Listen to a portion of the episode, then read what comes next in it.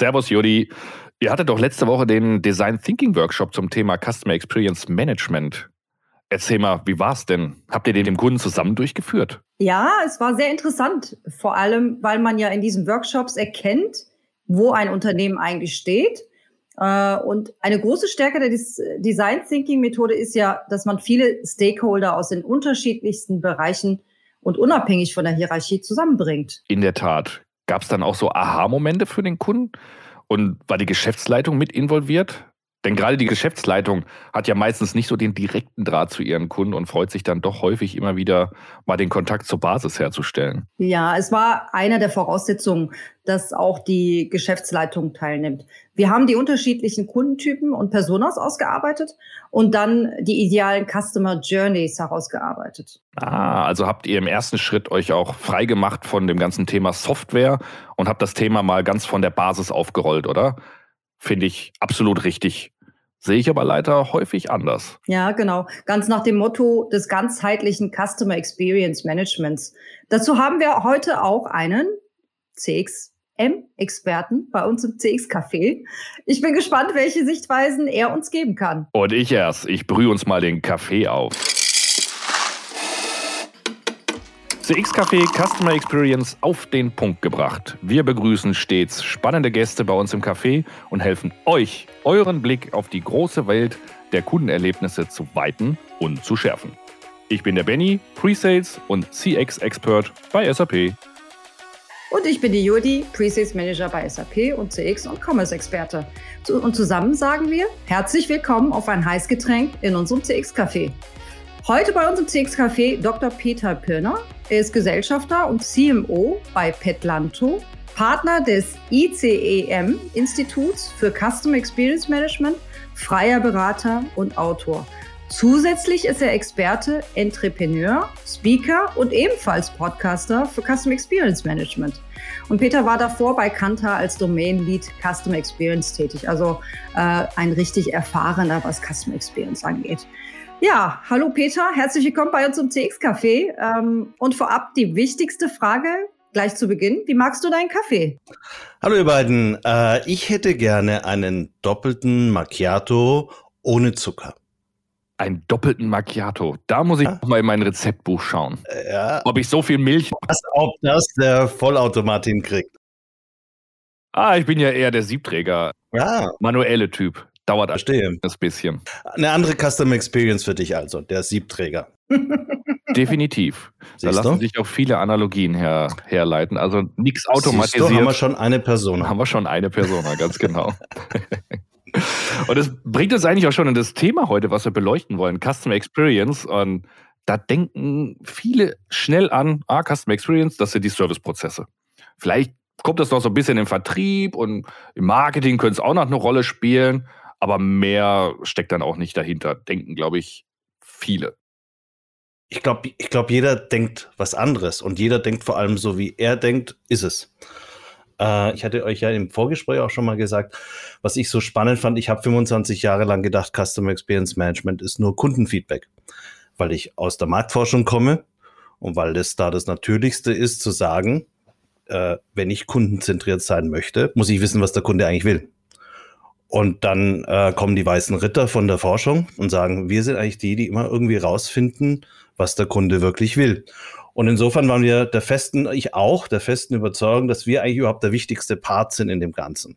Bis ich dann auf Menschen gestoßen bin, die an der Customer Experience arbeiten, auf der Technologieseite. Als war der Zeitpunkt, als wir zum Beispiel mit Qualtrics äh, vor allem sehr viel technologische Fragen klären mussten mit unseren Kunden damals, ähm, wo wir dann festgestellt haben, ui, da kann man auch Customer Experience Management kann man auch wunderbar machen mit Daten, ohne dass ich den Kunden befrage. Und vorher muss ich jede Menge technischer Probleme gelöst haben. Ähm, dann habe ich Menschen kennengelernt in Callcentern, wo wir Mystery Calls gemacht haben, um rauszufinden, wie gut arbeiten die. Dann habe ich festgestellt, die machen eigentlich auch, die arbeiten alle in der Customer Experience. Dann habe ich viele Jahre später eben ganz, ganz viele Kunden, damals von Kanta, besuchen dürfen, um mit denen über den aktuellen Stand ihrer Systeme zu reden. Und dann kommt, kommt man sehr schnell zu der Diskussion, was versteht ihr eigentlich in eurem Unternehmen unter Customer Experience Management. Und ähm, äh, was habt ihr für eine Vorstellung davon, wo ihr als Unternehmen in ein paar Jahren sein wollt? An welchen Baustellen arbeitet ihr schon und welche Baustellen sollten wir neu aufmachen? Und wenn du anfängst dann darüber zu reden, wirst du eben feststellen, dass jeder so eine leicht andere Sicht, andere Sicht drüber hat. Es gibt nicht nur eine Sicht, es gibt ganz unterschiedliche Perspektiven drauf. Die muss man dann natürlich zusammenbringen, ne? Naja, die, man bringt es dann zusammen, wenn du sagst, worum geht es denn im Customer Experience Management? Und da geht es eigentlich, ich habe mir das mal aufgeschrieben, weil ich gerne immer so eine Totalbreite dann für mich verwendet habe. Letztendlich zielt Customer Experience Management ja darauf ab, eine positive Kundenerfahrung an allen Kontaktpunkten des Unternehmens zu schaffen. Und das tue ich deshalb, weil ich möchte, dass die Kunden loyal bleiben und weil ich mich auch differenzieren möchte. Also das Ziel ist jetzt schon mal klar.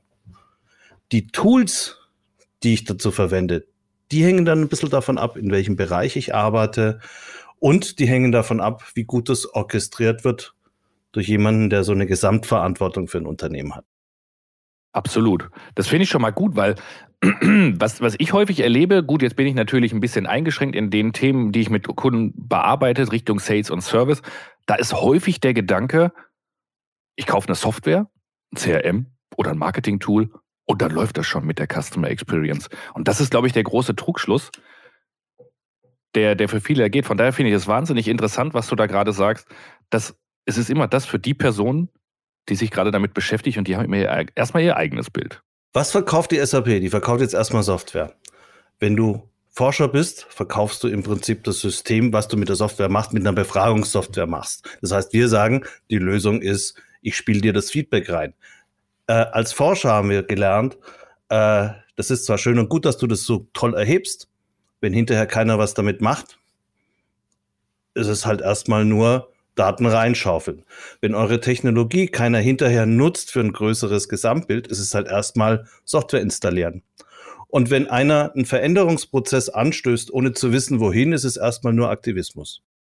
Ein anderer Aspekt, der für mich noch ganz wichtig ist, wenn ich mich auf Kundentermine vorbereite, dann sehe ich, dass bei nahezu jedem Unternehmen immer im Unternehmensleitbild drin steht Customer Centricity. Es steht immer ganz weit oben. Was bedeutet das? Halten sich da die Unternehmen schon alle dran? Oder ist es erstmal nur so ein Buzzword? Und viele im Unternehmen haben es doch gar nicht verstanden bis zur letzten Ebene. Naja, im, im Moment ist es schon auch sehr ein Buzzword. Auf der anderen Seite muss ich sagen, wir tun so, als wäre das jetzt die die Neuentdeckung des Jahrhunderts, Kundenzentrierung. Äh, ich sage dann immer, Unternehmen sind dazu da, sich auf den Kunden zu konzentrieren, weil der Kunde ist derjenige, der ihnen überhaupt die Möglichkeit gibt, sich allein mit dem Kunden zu beschäftigen. Der zahlt nämlich dafür. Und äh, es gab ja auch diese große Diskussion über Brand Purpose zum Beispiel. Wenn man sich mal die Brand Purposes von, also die, die, warum existiert ein Unternehmen? Die Sinnfrage schlechthin, warum gibt es mich? Äh, wenn man sich die Brand Purposes anschaut, steht vielleicht noch gar nicht unbedingt das Wort Kunde explizit da drin. Aber alles, was da formuliert ist, dreht sich darum, irgendeinen Wert zu schaffen für einen Kunden. Weil je länger du über dich selber nachdenkst und warum gibt es mich als Unternehmen, kommst du zwangsläufig zu dem Schluss. Das ist deshalb, weil ich etwas anbiete, was andere Menschen einen Nutzen bringt und wofür sie bereit sind, Geld zu zahlen. So, dann haben wir jetzt im Prinzip den Kunden logischerweise verankert in jedem Unternehmen, das Geld verdienen möchte. Du hast auch Non-Profit-Organisationen, da sind ihre Kunden halt vielleicht andere, das sind, das halt eher so die Stakeholder. Aber für ein, für ein Unternehmen, das Gewinn erzielen muss, das muss sich eigentlich genau um diese Bedürfnisse des Kunden ohnehin kümmern und sich an denen ausrichten. Sonst hat seine Purpose verloren. Weil wenn ich nur, wenn ich den Purpose hätte, ich möchte nur meine Mitarbeiter glücklich machen, ist das zwar sehr schön für die Mitarbeiter im Jahr 1 und 2, im Jahr 3 haben sie wahrscheinlich einen anderen Arbeitgeber. Also insofern denke ich, dass, dass der Begriff des Kunden sowieso schon immer irgendwie logisch in der, im Konzept eines Unternehmens vorhanden sein musste. Und dann gibt es jetzt unterschiedliche Buzzwords oder New Shiny Objects oder Säue, die durchs Dorf getrieben werden. Das ist schon bis zu einem gewissen Grad jetzt in den letzten Jahren gewesen, Kundenfokus, Kundenzentriertheit und so. Eigentlich ist es eine Aufforderung dahingehend, dass Unternehmen sich bewusst machen müssen, stopp, wir beschäftigen, viel, viel, in vielen großen Unternehmen beschäftigt man sich zum Beispiel unglaublich viel mit sich selber, weil vielleicht ein Merger gerade angestanden ist, einer verdaut werden muss oder einer bevorsteht, weil man an die Börse geht oder weil man, wie auch immer, aber man beschäftigt sich relativ weniger mit dem, was der Kunde vielleicht jetzt Neues möchte. Also gibt es immer den großen Appell, konzentriert euch auf den Kunden, was eigentlich ganz gut passt zu dem ursprünglichen Purpose. Ich bin ja dafür da, dass der Kunde Wert, für den Kunden Wert geschaffen wird.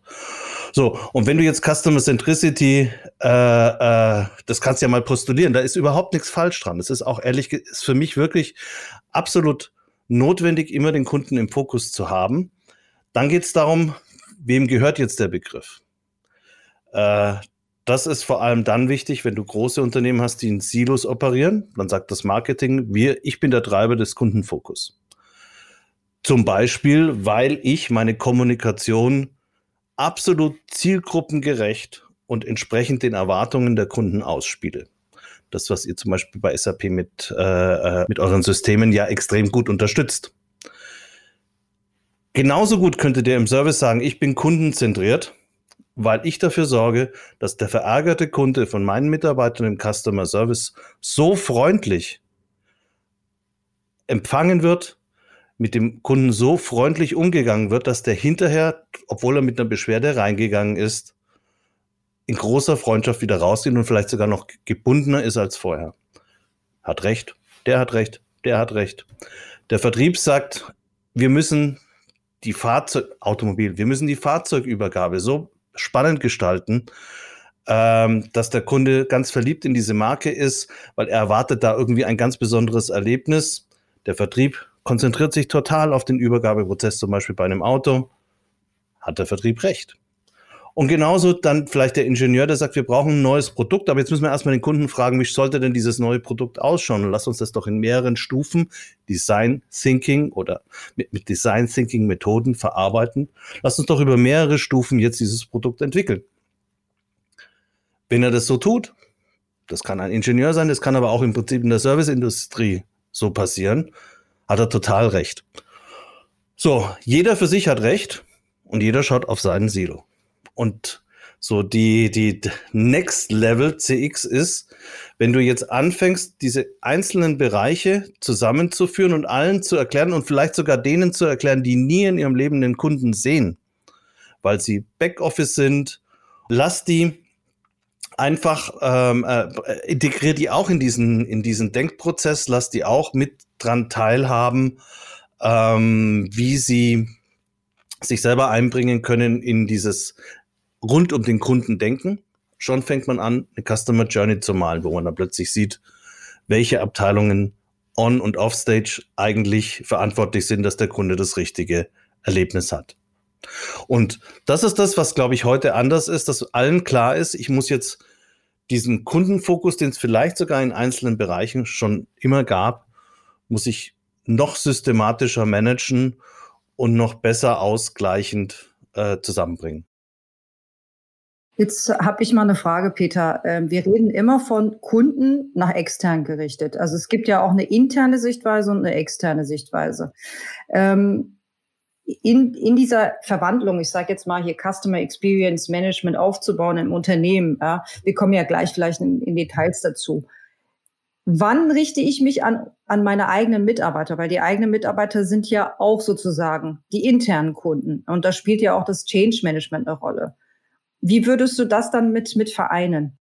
Auf die internen Kunden kann ich in, in zwei Phasen draufschauen. Das eine ist, oder an einem Mitarbeiter in zwei Phasen draufschauen. Die erste Phase ist zunächst mal, dass eigentlich jeder verstehen muss, wie ein Unternehmen am Markt von den eigenen Kunden wahrgenommen wird, wer überhaupt die Kunden sind, was die für Erwartungshaltungen haben. Das ist in jedem Fall hilfreich. Und wenn jeder Einzelne sieht, wie er in so einer Kundenjourney seinen Beitrag leistet, wo dann plötzlich auch verständlich wird für den Vertriebler, dass wenn er einen guten Job macht, aber der After Sales einen schlechten Job macht, dann ist halt der nächste Verkauf schwieriger. Genauso, wenn er einen schlechten Job im Verkauf macht und falsche Dinge versprochen hat, hat das After Sales ein riesengroßes Problem, das alles wieder gerade zu rücken. In der ersten Stufe geht es darum, erstmal zu verstehen, wie trage ich dazu bei, dass der Kunde dieses gute Erlebnis hat. Und dann kommst du eigentlich sehr natürlich zu dieser anderen Perspektive, dass du sagst, okay, ich brauche aber irgendeinen dazu, damit ich selber eine gute Experience schaffen kann.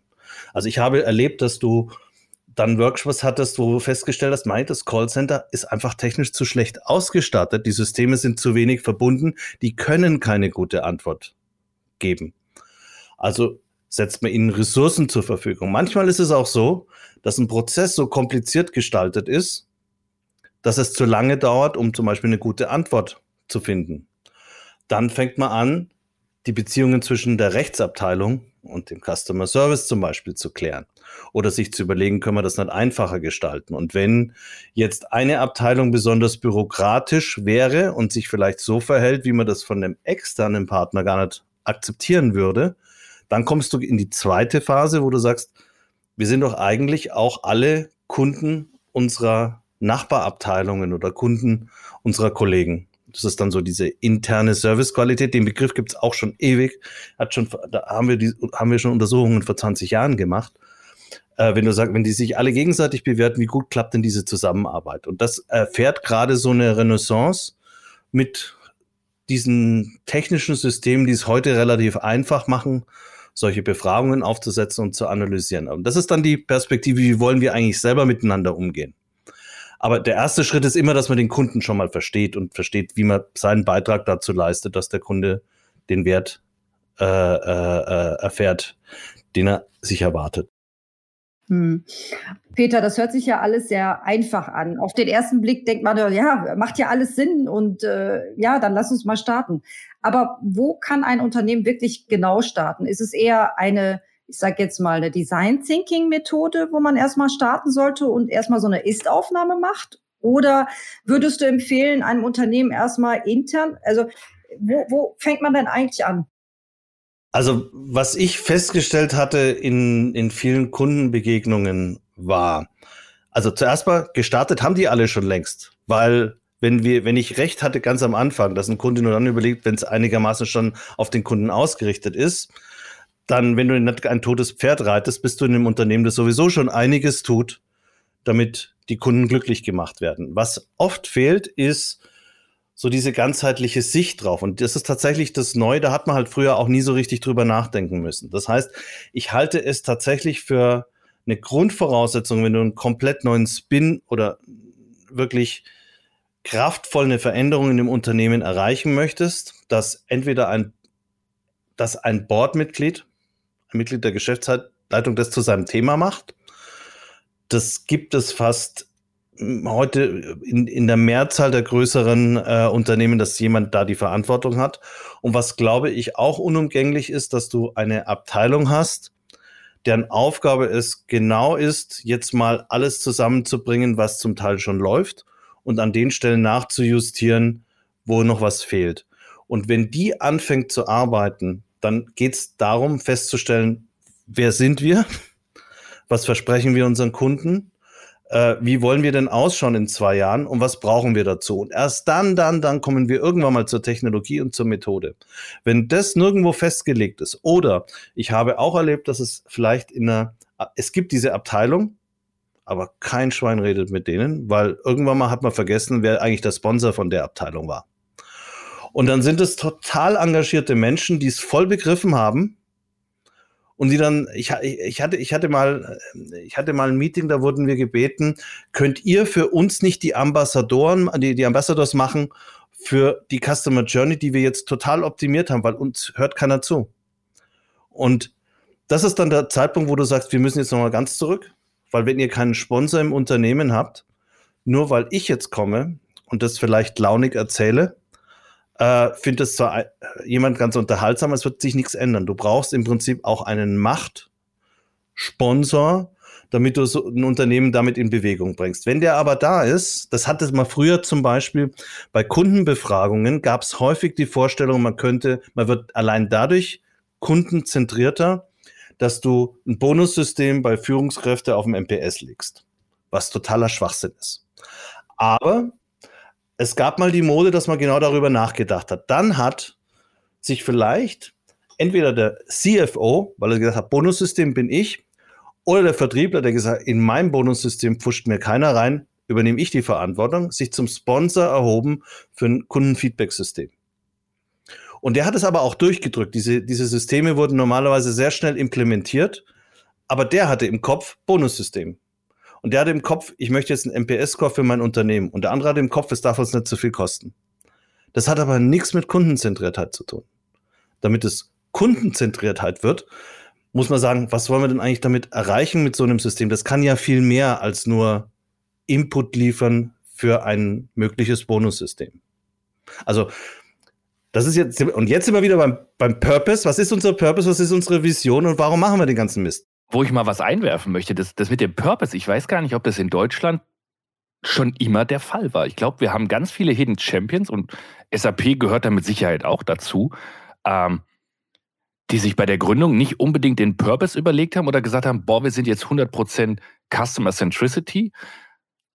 Vielleicht ganz am Anfang, wo wir auch Projekte hatten mit den, mit den, mit den, mit den Gründern, die das wirklich beim Kunden eins zu eins so gecustomized eingeführt haben, grundsätzlich Standardsoftware. Aber dann gab es ja auch eine Zeit, und das haben, glaube ich, viele deutsche mittelständische Unternehmen, die mussten keinen Vertrieb machen, wie wir ihn heute machen.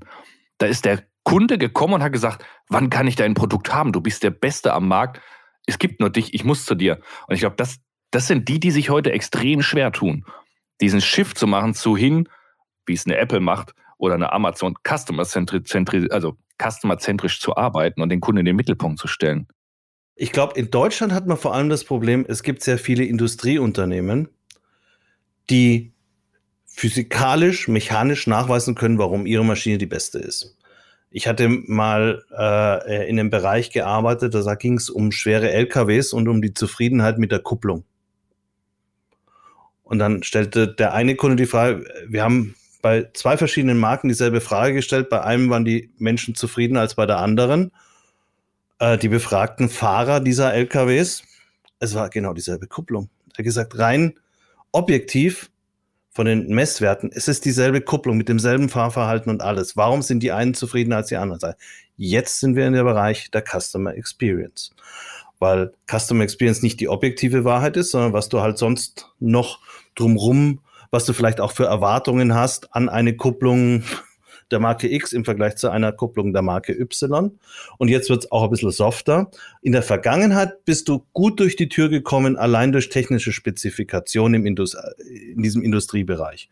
Jetzt stellt man fest, auch die Wettbewerber kommen auf einem, haben ein Niveau erreicht in, in ihren äh, äh, Produkten, dass du dich über was anderes differenzieren musst. Jetzt fangen sehr viele an, zum Beispiel über After-Sales-Prozesse eine Wertschöpfung in ihr Gesamtangebot zu bringen, das sich in, den, in die Richtung eben Dienstleistung bewegt. Und Dienstleistung zu erstellen, wiederum kannst du dann jetzt nicht mehr ganz so leicht quantifizieren über eine technische Maßgröße, ob die jetzt gut oder schlecht war.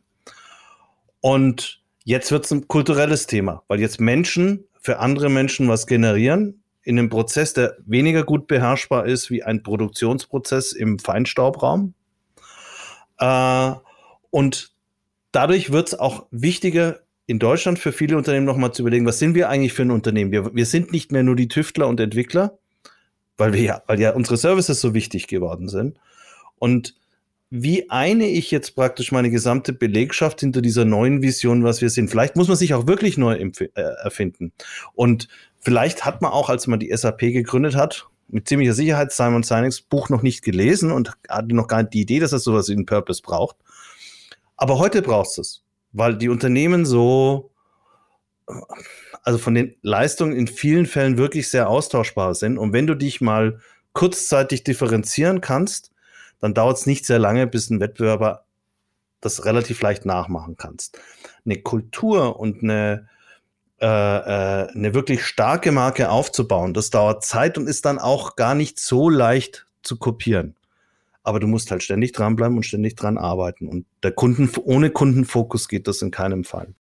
Also im Prinzip ist das Promise, also Produktversprechen mit der Brandqualität da darzustellen, plus on top die Erlebnisse, also die Experience dann äh, noch zusätzlich draufzupacken. Also es ist kein Entweder-Oder, sondern wirklich ein gemeinsames, weil die Experiences, die ändern sich ja andauernd mit der Zeit. Wir sind, wir sind ja äh, im Wandel sozusagen, in der digitalen Welt.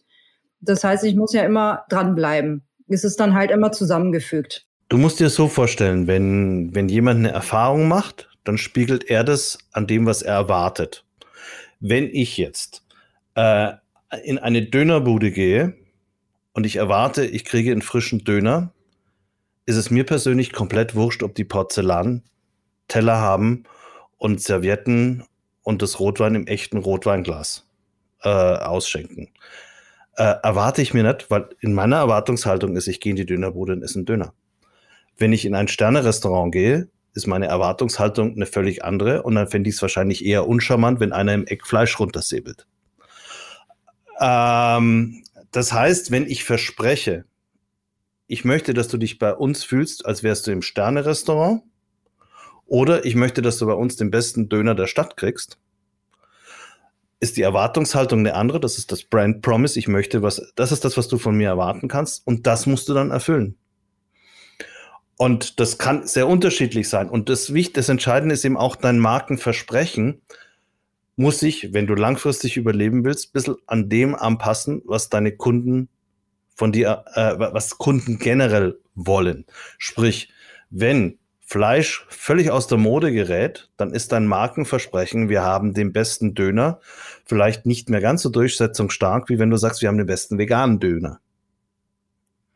Also das Promise verändert sich. Kunden müssen lernen, was kann ich denn erwarten von demjenigen, der mir dieses Versprechen gibt, also Erwartung, und was erlebe ich dann. Und wenn ich zum Beispiel verspreche, ich habe den schnellsten Abwicklungsprozess im E-Commerce, oder mein, dein Abwicklungsprozess bei Rückgaben ist extrem gut organisiert, wie das zum Beispiel Amazon einfach konsequent immer durchzieht. Wenn ich verspreche, wir sind genauso schnell wie Amazon, dann ist die Erwartungshaltung, dass das dann auch genauso schnell geht. Manchmal, selbst wenn du das noch nicht versprichst, kann sogar sein, dass die Erwartungshaltung so ist, weil die gesehen haben, so schnell geht es auch. Und deshalb muss man sich da immer mit auseinandersetzen. Also wie gesagt, die Erwartungshaltung, was erwarte ich mir von der Interaktion bestimmt, wie ich sie wahrnehme, ob ich sie dann gut oder schlecht wahrnehme. Und wenn ich sie sehr schlecht wahrnehme, dann äh, komme ich irgendwann mal nicht mehr zurück. Äh, und wenn ich sie sehr gut wahrnehme, ist die Wahrscheinlichkeit deutlich höher, dass ich zurückkomme. Aber es ist auch keine Garantie. Das heißt, ich muss als Unternehmer, wenn ich mich um das Thema Customer Experience Management kümmere, erstmal verstehen, was erwarten meine Kunden eigentlich von mir. Jetzt habe ich gerade mein Marktforschungsprojekt wieder verkauft. Ja, aber es ist eigentlich so. Es, es, ist, es, es ist im Prinzip schon so. Kann ich mit PayPal zahlen? Nein, aber es ist, es ist natürlich schon so und du kannst das ja handhaben, wie, äh, äh, äh wie du möchtest, kann man ja auch selber organisieren. Ich habe, ich, äh, sehr häufig findest du ja selbst bei, ähm, bei, also bei Führungskräften der mittleren Ebene, die sind manchmal schon so weit weg vom Alltag äh, ihrer Kunden, dass die, wenn sie die Entscheidung treffen, gehe ich jetzt den Weg A, B oder C, sich mehr auf Daten verlassen, die eigentlich so Second-Hand-Daten für die schon sind, weil es irgendwie alles vorbereitet ist in irgendeinem Business Case. Was manchmal sehr, sehr hilfreich ist, wenn man Manager der Gefahr aussetzt, dass er seinen Kunden richtig begegnet. McDonald's hat früher praktisch alle Führungskräfte, ich glaube ein oder zwei Tage, mussten die auch tatsächlich in den Restaurants arbeiten, damit sie sich wieder erden und verstehen, wer sind denn eigentlich die Kunden, die da reinkommen. Ich weiß, ich glaube, die SAP macht so, hat sowas ähnliches auch. Und ich halte solche Programme tatsächlich für sehr, sehr hilfreich, weil du dann eben nochmal drauf schaust, habe ich wirklich verstanden, was die Kunden wollen oder warum glauben wir, dass wir das verstanden haben? Die Diskussion ist natürlich notwendig, weil letztendlich alles, was wir tun, dient dazu, dass irgendeiner es kauft. Und dazu muss ich verstehen, was der eigentlich will. Das heißt, das Management, das Boardmanagement ist äh, meistens viel zu weit weg von der Realität, dass, dass sie wirklich nicht die Kundenbasis momentan versteht und deswegen muss man auch dranbleiben, Peter. Also sprich das Verständnis der Personas, der verschiedenen Kundentypen, äh, die man letztendlich als Zielgruppe definiert und auch äh, innehat. Also Personas zum Beispiel generierst du ja genau, um jemandem die Hand auszustrecken und zu sagen, pass auf, ich erkläre dir jetzt mal, wie ungefähr dein Kunde tickt. Deshalb haben wir so, wir vereinfachen das, wir haben relativ wenige und wir bauen um diese Personas herum bestimmte Merkmale. Die Personas kannst du ja so, so, so oder so gestalten. Ähm, es kann für jemanden extrem hilfreich sein, der sich jetzt nicht die Zeit nimmt, um eben äh, euch im Pre-Sales am Telefon mit zu begleiten oder äh, bei einem großen Pitch einfach nur mal zuzuhören, um zu sehen, wie die Kunden reagieren, kann es sehr, sehr hilfreich sein, zu sehen, wir haben identifiziert, dass es folgende Kundentypen gibt und der eine denkt so, der andere denkt so, der andere denkt so. Und weil wir glauben, der denkt so, haben wir unseren Service und unser Produkt in diese Richtung entwickelt.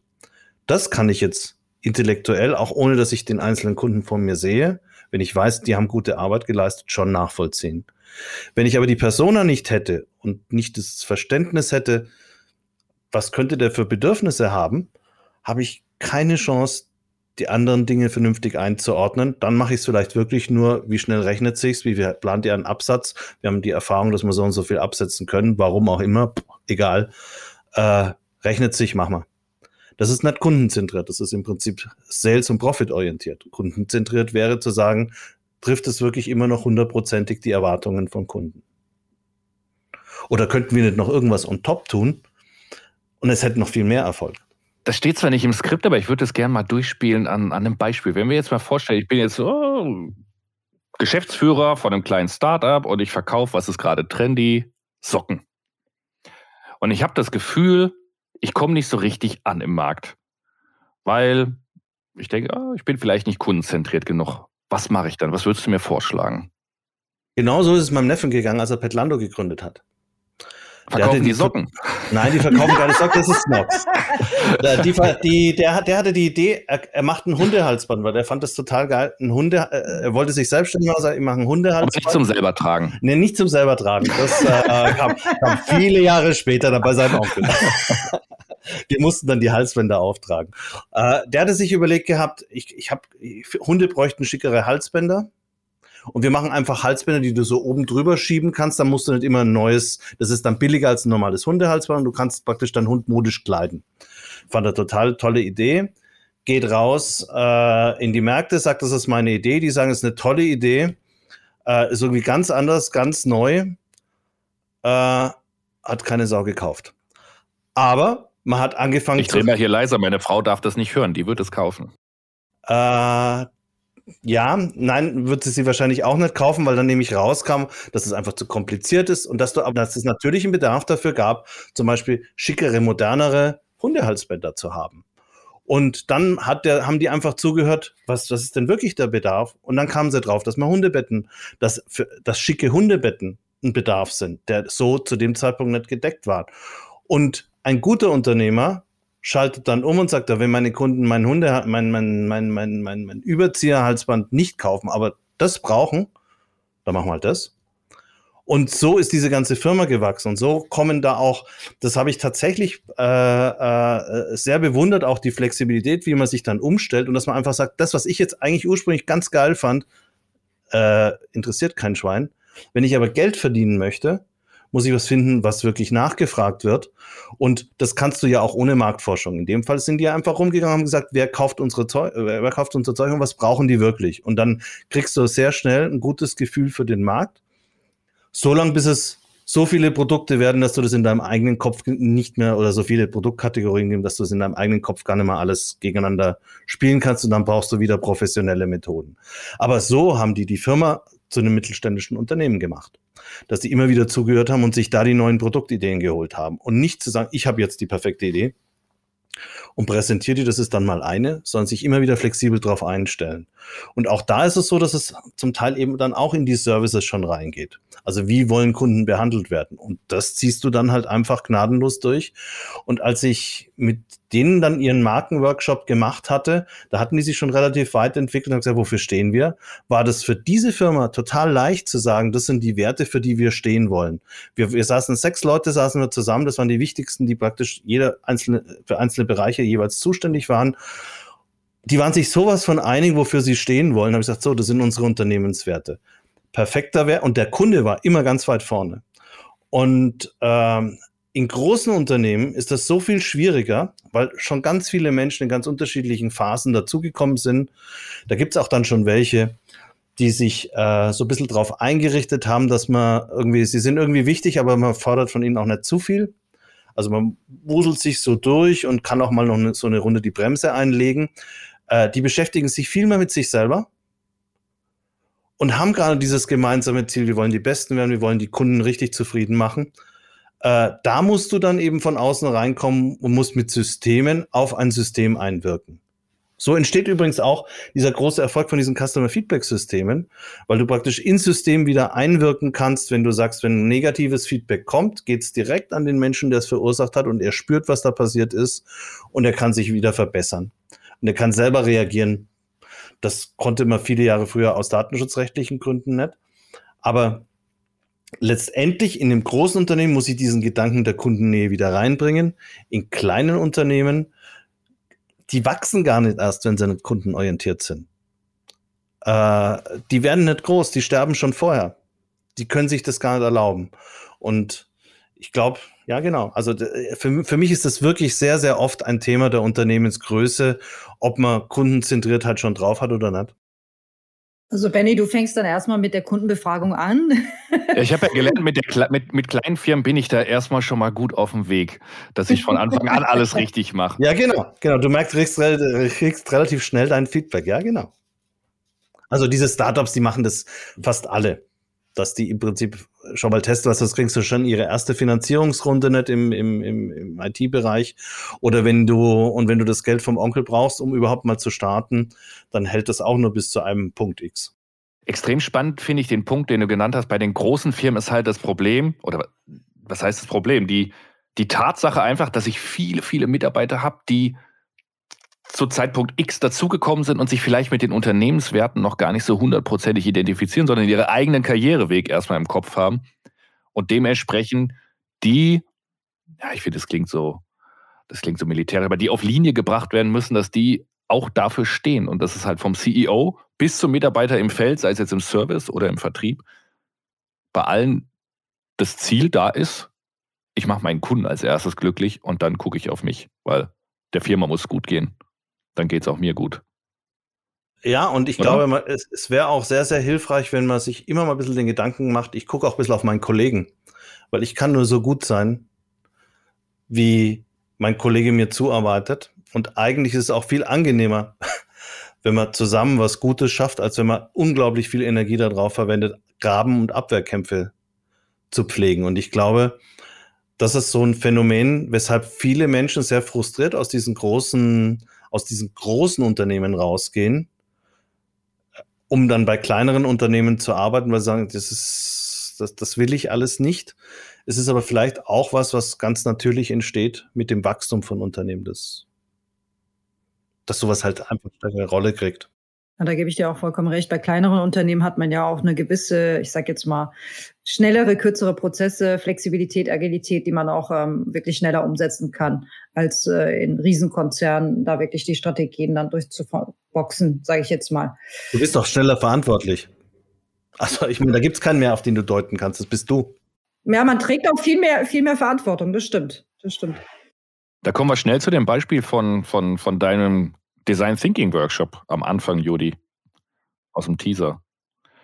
Dass man auch in großen Unternehmen immer wieder sich dem Thema bewusst macht und einfach die Leute an den Tisch holt. Es ist auch interessant zu erleben, dass äh, man wirklich mitkriegt, und das hat ja Peter ja auch ausführlich erklärt, ähm, man kriegt ja verschiedene Bereiche in dem Design Thinking mit rein. Und ähm, es gibt halt unterschiedliche Sichtweisen. Man kriegt äh, unterschiedliche Anforderungen, Challenges, Issues, äh, Ideen, Wünsche und die dann wirklich komplett zusammenzubringen. Und dann Erlebst du Diskussionen zwischen den, also zwischen den Kollegen intern, also als Außenstehende, ähm, wo der andere erklärt, was er für, also für, für seinen Bereich wichtig ist und was halt mit reinkommen muss als Fokusthema, ja? Und dann gibt's da wirklich, manchmal fallen die Diskussionen halt, äh, ich sag jetzt mal, positiv aus, manchmal negativ, aber das ist ja auch gut. Ja? Die müssen sich ja auch zusammenraufen, damit sie auch auf den gleichen Nenner kommen. Und ich finde es wahnsinnig spannend, in so einem Design Thinking Workshop mit dabei zu sein. Design Thinking zwingt ja Unternehmen dazu, die Stimme des Kunden im Prozess ständig drin zu haben. Richtig. Sonst würdest du komplett gegen dieses Prinzip verstoßen. Gegen eines der Prinzipien des Design Thinkings verstoßen. Und ich finde, gerade auch in solchen Workshops ist tatsächlich auch gut, du siehst, wo in der Firma vielleicht auch schon so pathologische Beziehungen bestehen zwischen zwei Abteilungen. Und das ist der Grund, weshalb zum Customer Experience Management auch sowas wie Change Management gehört. Weil ich brauche den Austausch, ich brauche den unvoreingenommenen Austausch zwischen einzelnen Abteilungen, um zu einer besseren Lösung zu kommen. Und mitunter sind halt Organisationen in Teilbereichen dysfunktional und dann muss ich erstmal die Blockaden lösen und versuchen daraus wieder ein verträgliches Gebilde zu schaffen. Das kennt auch jede Führungskraft, die in eine, die eine schwierige Abteilung übernimmt, die völlig zerstritten ist. Das geht aber auch abteilungsübergreifend. Und deshalb ist das so ein umfassender Aspekt. Und zum Ende hin äh, gibt es meistens immer einen Aha-Effekt bei vielen äh, Teilnehmern. Also am Anfang sind sie meistens zurückhaltend, das habe ich immer gemerkt oder festgestellt. Es gab auch Aussagen so, ja, was soll das jetzt bringen? Zwei Tage jetzt hier Design Thinking. Ne? Also solche Aussagen habe ich auch gehört. Aber genau von diesen Personen, äh, und das war meistens ein Boardmanagement, ja, äh, kam dann später zum Abschluss auch wirklich die Aussage, äh, wir fanden es super, ähm, es hat uns wirklich viel gebracht. Jetzt wissen wir, an welchen Themen wir arbeiten müssen. Wir gingen auch so weit, dass wir dann halt äh, ich sage jetzt mal, Customer Journeys betrachtet haben, Peter. Und ich glaube, da hast du auch, äh, da hatten wir auch im Vorgespräch drüber gesprochen, da hast du das ja auch in drei Akten unterteilt. Und ich. Das ist so, ja, ja, das ist, das ist das, wo ich gesagt habe, es muss aufgebaut sein wie ein Theaterstück. Äh, das geht, das geht nicht immer. Aber äh, äh, es ist tatsächlich, äh, das, äh, äh, man sagt, wenn du dir überlegst, wie ein Kunde wenn du so eine Abfolge von Interaktionen hast, die ein Kunde hat, bis er da ist, äh, was er eigentlich erreichen wollte. Also sprich, ich möchte zum Beispiel einen äh, Immobilienkredit aufnehmen, um mein Haus zu kaufen. Dann sind dazwischen ganz, ganz, ganz, ganz, ganz, ganz viele Schritte, die zum Teil auch ziemlich dröge sind. Und am Anfang habe ich irgendwie den Bedarf und dann geht es irgendwie so los. Dann entscheide ich mich für eine Bank und dann gehe ich durch mehrere so Schritte. Und damit ich die in guter Erinnerung behalte, würde jetzt, das heißt auch die Peak End Rule, äh, müsste einer der Höhepunkte wirklich am Schluss sein, äh, weil du ähm, dann dir das am besten, normalerweise merkt man sich das, was man zuletzt erlebt hat, am stärksten. Dann vergisst, verzeihst du auch mal so die langweiligen Phasen zwischendrin. Äh, und dann sagst du, ja, dann schließe ich vielleicht auch noch ein anderes Produkt bei dieser Bank ab. Äh, ich hatte das in einem, in einem Blogartikel von mir mal beschrieben mit einem Theaterstück. Das ist, das ist eigentlich wie, wie ein gutes Theaterstück. Wenn du äh, beginnst, mit einem Unternehmen in Kontakt zu treten, dann gibt es erstmal die Phase der Exposition. Das heißt also, du, du, lernst das Unternehmen kennen, bist total beseelt, dass du die Entscheidung getroffen hast, ich habe mich für dieses Unternehmen entschieden und werde zum Beispiel Mitglied in diesem Fitnessclub. Und ähm, Fitnessclub ist blöd, weil die Reise ist vielleicht dann, wenn ich da mal hingehe. Autokauf ist, glaube ich, ein schönes Beispiel. Das hattest du auch in deinem Podcast. Auto, Autokauf ist tatsächlich, äh, das weiß man, dass das extrem wichtig ist. Da, letztendlich sucht man vorher viel und dann entscheidet man sich. Im Prinzip hat man heute schon sehr häufig im Netz vorher eine gewisse Entscheidung getroffen und vielleicht sogar schon vorkonfiguriert. Dann geht man da rein und dann möchte man zunächst mal, äh, äh, äh, dann nimmt man auch alles sehr viel positiver wahr, als es vielleicht tatsächlich ist. Und dann gibt es vielleicht eine Lieferverzögerung.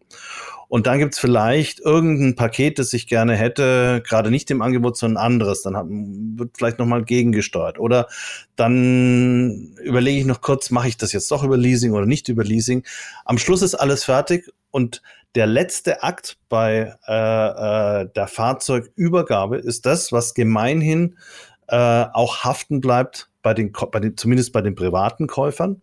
Deshalb haben ja fast alle Automobilhersteller jetzt zum Beispiel äh, so Übergabezentren in der Nähe ihres Werks. Und dann ist es ein Event nach Wolfsburg, nach Ingolstadt, nach München, nach Schlag mich tot zu fahren, sich das Werk anzuschauen. Mit großem Trara zu sehen, wie dein Auto jetzt aus dem Turm runtergeholt wird und dir übergeben wird. Äh, da bist du beseelt und sagst, das bindet dich enorm an deine Marke, wenn du auf sowas stehst. Das ist, gilt jetzt für Firmenkunden nicht ganz so, die halt einfach ein neues Leasingfahrzeug kriegen. Aber für Privatkunden ist das so. Und dann hat aber sich jemand komplett die Reise überlegt und hat gesagt, wir möchten dann auch sicherstellen, dass da hinten der letzte Event wirklich enormen positiven Eindruck macht. weil wir wissen, da habe ich nochmal eine große Auswirkung. Auch, auch, Erklärung des Fahrzeugs, dass das genauso ist, wie der Kunde das möchte, nicht zu viel, nicht zu wenig. Da, da macht man sich unglaublich viele Gedanken, weil es ebenso wichtig ist, das nimmt man jetzt erstmal mit. Und wenn dein Auto dir auf der Autobahn stehen bleibt, dann war alles für die Katz, weil dann dein letztes Event war, mein Auto ist auf der Autobahn stehen geblieben. Beim Abholen. Also auch das ist so das die Peak-End-Rule, das, was zuletzt da war, das bleibt am meisten. Das wäre ja dann Worst Case, Peter. Also. ja, das wäre der Worst Case. Aber ich wollte nur sagen, das, das, dann kann das plötzlich, kann eigentlich nur noch riskiert werden, dass dir sowas Blödes passiert. Aber du baust einen Unfall. Du fährst 400 Meter, stellst fest, habe ich jetzt doch nicht so gut im Griff, meinen neuen Ferrari und schon ist er hin. Ganz blöd. Dann war vorher zwar alles sehr schön, aber also in der Tat muss ich auch zugeben, äh, als ich mein Auto abgeholt habe, und es sind halt Firmenautos bei uns, die wir auch ab Werk abholen dürfen von der SAP-Seite, äh, das war auch ein Erlebnis, Peter. Siehst du? Ich war, ich war sogar mit meinem Mann äh, dort und äh, wir haben wirklich die, fast den halben Tag haben wir da die Zeit verbracht und wir haben es genossen. Du kriegst, äh, du kriegst was zu essen, du kriegst Snacks, du kriegst Getränke, wirst halt äh, namentlich begrüßt ähm, und wenn das Auto dann wirklich sauber reingefahren wird, dann kannst du auch wirklich runtergucken, ja, aus, wirst dann namentlich wieder gerufen und dann wird, wird dir das Auto nochmal vorgestellt. Und also es ist ein ist ganz, ganz anderes Erlebnis. Und da kannst du natürlich auch so Testfahrten machen durch Schlamm und hoch und runter fahren. Also, ich glaube, ich weiß, wo du warst, ja. ich glaube, ich habe eine schlechte Erfahrung gehabt. Die habe ich heute noch in Erinnerung. ich habe bewusst jetzt keine Marke erwähnt. Ja, ja. Ich durfte es nur im, Auto, äh, im Autohaus abholen und das war eine Katastrophe. Der letzte Übergabepunkt. Da haben die, glaube ich, alles falsch gemacht, was man falsch machen konnte. Ich hatte auch, wir hatten Urlaub genommen, der Kleine ist nicht in den Kindergarten, er durfte mit. Und am Schluss sind wir raus und dachten uns, ja, hm, auf den Kleinen sind sie nicht eingegangen. Der wollte zum Beispiel so ein kleines Fernlenkauto, 20 Euro. Das mussten wir noch kaufen. Ganz schlecht. Da dachte ich, eine schöne Experience wäre da gewesen, wenn der Verkäufer einfach gesagt hätte, hey komm, ihr habt gerade ein Auto, Klassenfirmenwagen, aber ihr habt ein Auto von x äh, 1000 Euro gekauft. Die 20 Euro, nimm mit, kleiner Mann. Kleiner Werbeblock äh, auf CX Talks, meinen Podcast, beschreibt gerade der Henrik Tetzlaff tatsächlich, äh, äh, wie Automobilhersteller praktisch vorgehen, um genau sowas dann zu gestalten und wie schwierig das ist, dann eben, weil nicht jeder beim Übergabezentrum sich das abholt, sondern eben doch beim Händler. Und beim Händler sind es dann wieder lauter verschiedene Händler. Wie kriege ich jetzt dann einen Standard hin, dass auf jeden Fall sichergestellt ist, dass du genauso zufrieden bist wie du, Jodi? Ähm, das ist ein, ein riesendickes Brett, das solche Organisationen dann bohren müssen. Bei einer zentralen Übergabe hast du es halt im Griff, weil du hast diesen einen Punkt, da verlierst du nur all die Leute, die sagen, sag mal, soll ich jetzt auch noch 600 Kilometer nach Norden fahren, nur um mein Auto zu holen? Da gibt es die einen, die sagen, finde ich total geil, weil da kann ich in Schlamm fahren. Die anderen sagen, ich, ganz ehrlich, ich muss mein Kind vom Kindergarten abholen, ich hätte es gerne kurz und knackig am besten vor die Tür gestellt. Und jetzt kommen die Personas ins Spiel. Wenn ich verstehe, es gibt diese Kundengruppen und wie kann ich die identifizieren, dann werden die genauso angesprochen, dass der eine glücklich ist, weil er mit einem verdreckten Auto über die Autobahn heimfahren darf, der andere, äh, weil sein Kind ein Auto geschenkt bekommen hat und man ihm das äh, vielleicht vor die, sogar vor die, vor die Wohnungstür gefahren hat, damit er sich gar nicht extra freinehmen muss und ihm es da erklärt. Und das ist auch wieder Kundenorientierung. Diese, diese Anforderungen haben sich auch verändert. In dem Augenblick, wo der erste Automobilhersteller dieses Angebot gemacht hat, mussten auch alle anderen nachziehen. Weil das war wirklich ein Renner. Das konnte man so nachweisen, wie toll das war. Das waren auch bemerkenswert hohe Zahlen. Für die Händler war es wiederum blöd, weil die bei der Fahrzeugübergabe im Prinzip schon die Kunden geworben haben für den Service hinterher. Also die fanden das dann so Mittelklasse, haben aber auch gelernt, Mai, da musst du dich halt an einer anderen Stelle bewähren, damit du als Servicepartner dauerhaft wahrgenommen wirst. Ach, es gibt so viele Themen ums Custom Experience Management ist so schön. Es ist so schön, es hat noch so es viel so Potenzial, schön. besser zu werden. Genau. Und, und ich glaube, gerade die Automobilbranche, die haben das schon erkannt und da gibt es ja auch einen riesen Kulturwandel. Der wird jetzt ein paar Jahre dauern. Der wird auch nie aufhören, aber da wird sich, glaube ich, einiges tun, genau. Am meisten leiden jetzt gerade die, die es eigentlich am besten können, nämlich die ganze Hotellerie. Wenn ihr euch mal schaut, also alle Referenz, also ganz viele Referenzunternehmen, wo man sagt, die haben Kundenfokus perfekt betrieben. Da wird sehr, sehr, werden sehr häufig Hotelketten genannt oder Disney, die Disney Parks. Das ist ja alles nicht improvisiert, das ist ja alles organisiert und bewusst so gestaltet, wie es gestaltet ist. Und die schaffen es trotzdem, hervorragende Kundenerlebnisse zu schaffen, die sich im Laufe der Zeit auch weiter modern erhalten. Mickey Mouse ist ja also 1936 zum ersten Mal gemalt worden, keine Ahnung, aber so ungefähr. Ja, Freizeitparks sind, glaube ich, und, und, und Hotellerie ist, da kann man sich ein Beispiel dran nehmen. Ich wollte einfach nur ergänzen. Ich meine, die Customer Journey äh, besteht ja aus vielen kleinen Momenten, besonderen Momenten. Das sind ja immer wirklich so äh, kleine Mosaiksteinchen, die gesetzt werden. Und, äh, und auch diese kleinen Momente erzeugen ja auch wirklich Wahres. Ja. Siehe auch die Extrembeispiele jetzt von Benny und von mir. Ja, das sind wirklich Kleinigkeiten gewesen. Das wollte ich nur ergänzen. Und die sind immer am Ende passiert. Die sind immer am Ende passiert, im letzten Akt. Das bleibt auch hängen. Das ist vielleicht auch wirklich ein Problem, dass sich am Ende man dann ein bisschen nachlässig wird und sagt, komm, der Kunde ist ja jetzt eh schon kurz vor Kauf oder beim Kauf. Und dann ist da halt nicht mehr das kleine letzte Fünkchen zu Ende geplant und zu Ende gedacht. Das wird tatsächlich häufig unterschätzt, zum Beispiel. Und da kommt es ja auch meistens zu den ähm, Abbrüchen, Peter. Ich meine, das äh, also zum Ende hin. Beim Checkout, äh, wenn die Bezahlmethode zu aufwendig wäre, also von der Commerce-Seite, ja, äh, da sieht man die meisten Abbrüche. Ja. Mit einem Klick will ich doch ein Produkt bestellen, dann mach's doch so einfach anstatt dass ich dann äh, wieder noch Daten eintrage und dann noch weiter klicke und noch weiter. Und irgendwann sagt der Kunde natürlich, nee, also nee, ich bestelle ich es nicht. Und wie findet man es raus? Über User Experience Testing. Und was ist das? Nichts anderes als Kundenfeedback einholen und sagen, wie, was, was empfindest du da gerade? Genau. Kundenfeedback ist überall. Und es liegt am Unternehmen dann wirklich auch, sich um das Thema Customer Experience Management zu kümmern, es zu planen. Und dann kann man sich im nächsten Schritt Gedanken machen, welche Software zum Beispiel im Commerce kann ich da auch noch verbessern, um da ja den besten, die, die beste Experience zu liefern, die möglich ist. Wie customize ich die Software, für die ich mich entschieden habe, so dass die am Schluss richtig knallt? Das ist auch nochmal eine große Kunst. Das stimmt. Da fehlt nämlich auch oft das Budget. Man kauft die Software und dann customized man etwas total bescheuert ist. Dann kauf's lieber nicht. Ah, da hätte ich so viele Beispiele. Aber ja, wir das sind leider kurz vor Ende. man ist manchmal überrascht, wenn man, wenn man Kunden begleitet hat, die äh, wunderbare Software gekauft haben und man schaut sich das zwei, drei Jahre später an, was in der Implementierung bei rausgekommen ist und denkt sich, das geht noch besser. Aber gut. Wir haben uns heute mal was Neues überlegt und das wäre die 60-Sekunden-Frage. Was stellen wir uns darunter vor? Wir stellen, wir geben dir einfach drei Begriffe und du hast 60 Sekunden Zeit, was dazu zu erzählen, was deine Gedankengänge dazu sind. okay, ich höre. Wären ein Begriff, den haben wir schon ein paar Mal gehört. Brand Purpose, Brand Vision und die Execution. Soll ich die Zeit stoppen?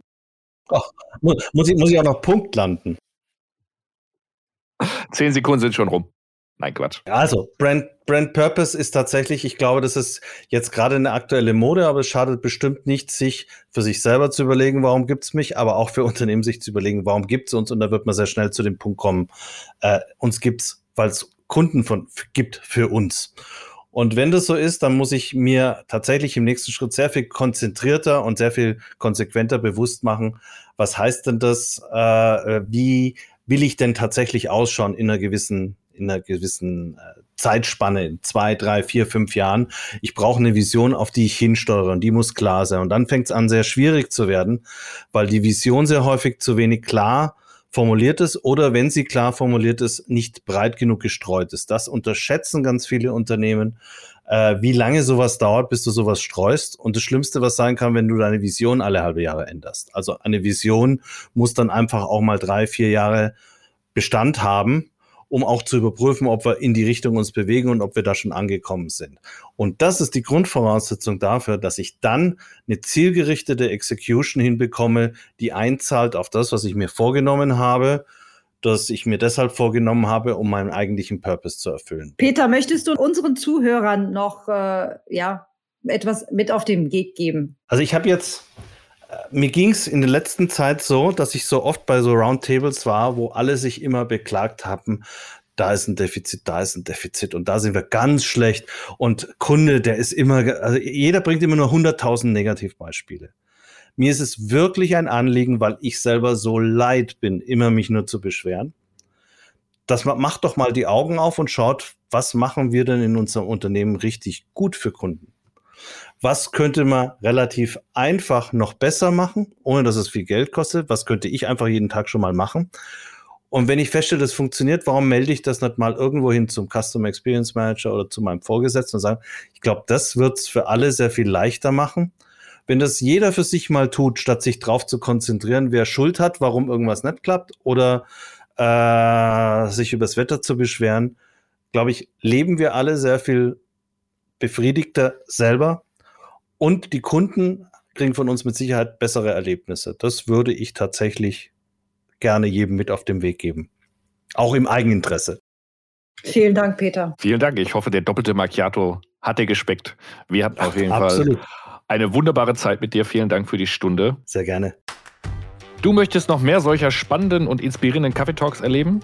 Dann fühl dich frei und abonniere unseren Podcast und sei schon bei der nächsten Veröffentlichung wieder mit dabei. Für heute allerdings, tschüss und bis bald.